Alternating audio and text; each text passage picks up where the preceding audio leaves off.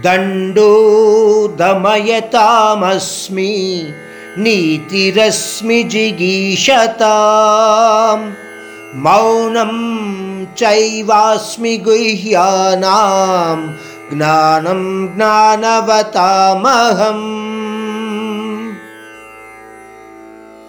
ఇంకా మనము డెబ్భైవ విభూతి తత్వం గురించి తెలుసుకోగలుగుతున్నాం ఈ శ్లోకం ద్వారా. పరమాత్ముడు అంటున్నాడు ఈ బ్రహ్మాండములోని శిక్షించే ప్రవృత్తి నా యొక్క విభూతి తత్వంగా గుర్తించు అర్జున. శిక్ష అనేది ఎప్పుడు అన్న విషయం గురించి మనం ఆలోచిస్తే అభ్యంతర ప్రవర్తనను నిర్బంధించి జీవరాశులను అదుపులో ఉంచగలిగిన నాడు సమాజంలో హానికారక కర్మలు జరగకుండా ఉంటాయి లేదా అటువంటి కర్మలు చాలా తక్కువగా జరుగుతూ ఉంటాయి. ఒక్కొక్కసారి మీరు వింటూ ఉంటారు ప్రతి మనిషిలోనూ రాక్షసుడు ఉన్నాడు. చట్టము శిక్ష అన్న భయము లేకపోతే ప్రతి మానవుడు కూడా రాక్షసుడిగా ప్రవర్తించటానికి చాలా అవకాశాలు ఉన్నాయి.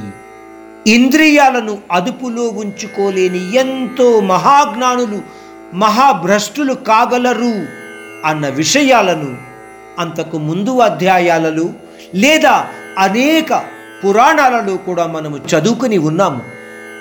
అందువలన సమాజము లేదా బ్రహ్మాండ రక్షణ కోసము శిక్షించడము అనేది సబవు అయినది అని మనము గుర్తించగలగాలి.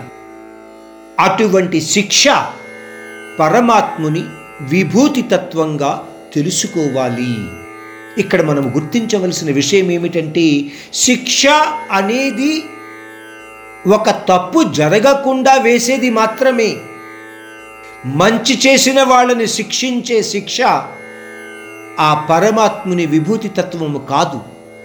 అందువలన మానవ దృష్టి ప్రకారము మన ఇంద్రియాలను అదుపులో ఉంచుకొని అన్ని కర్మలు చేస్తే శిక్ష అనేది లేకుండా సమాజానికి హాని జరగకుండా ఉంటుంది అని పరమాత్ముడు మనకు ఈ శ్లోకం ద్వారా డెబ్భైవ విభూతి తత్వం ద్వారా మనకు తెలుసుకోవడానికి అవకాశం ఇస్తున్నాడు డెబ్భై ఒకటవ విభూతి తత్వంగా పరమాత్ముడు నీతి లేదా సమాజ హితపరంగా చేసే వ్యూహము లేదా పన్నాగము కూడా నా యొక్క విభూతి తత్వమే అర్జున అని తెలియచేస్తున్నాడు. అటువంటి వ్యూహము లేదా పన్నాగము ఆ సమయానికి తప్పు రకమైనదిగా అనిపించినప్పటికీ సమాజపరంగా హితమైనది కాబట్టి అటువంటి నీతి లేదా పన్నాగము ఆ పరమాత్ముని యొక్క విభూతి తత్వంగా మనము గుర్తించవచ్చు. ఉదాహరణగా శ్రీకృష్ణుడు మహాభారతంలో జయద్రథుడు లేదా దుర్యోధనుడిని ఏ విధంగా చంపవచ్చు అన్న రహస్యాన్ని అర్జునుడికి చెప్పి ఆ విషయం మీద వ్యూహాన్ని పన్ని అర్జునుడికి తెలియచేస్తాడు. యుద్ధనీతి ప్రకారము మీరు ఆలోచిస్తే అది సరి కాకపోవచ్చు కానీ దుష్టులను శిక్షించడము ఆ విధంగా సమాజ హేతువుకు తోడ్పడటము కర్తవ్యకర్మగా భావించిన నాడు అటువంటి వ్యూహము నీతివంతమైనదిగా మనము గుర్తించాలి. డెబ్భై రెండవ విభూతి తత్వంగా పరమాత్ముడు అంటున్నాడు.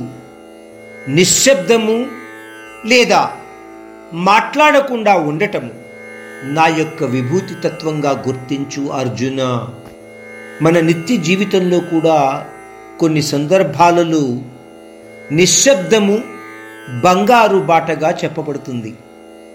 మనలో చాలామంది ఈ పరిస్థితిని ఎదుర్కొని ఉండవచ్చు కూడా. కొన్నిసార్లు మన మనస్సుని అదుపులో ఉంచుకోలేక అవతల వాళ్ళు ఏదో అన్నారని మనం కూడా ఉద్రేకంతో సమాధానం ఇచ్చి అనేక విపరీత పరిస్థితులలో చిక్కుకున్న సందర్భాలు చాలా ఉండి ఉండొచ్చు కొంతమందికి. అందువలన అవసరము లేనంత వరకు మితభాషిగా ఉండటమే మెరుగు.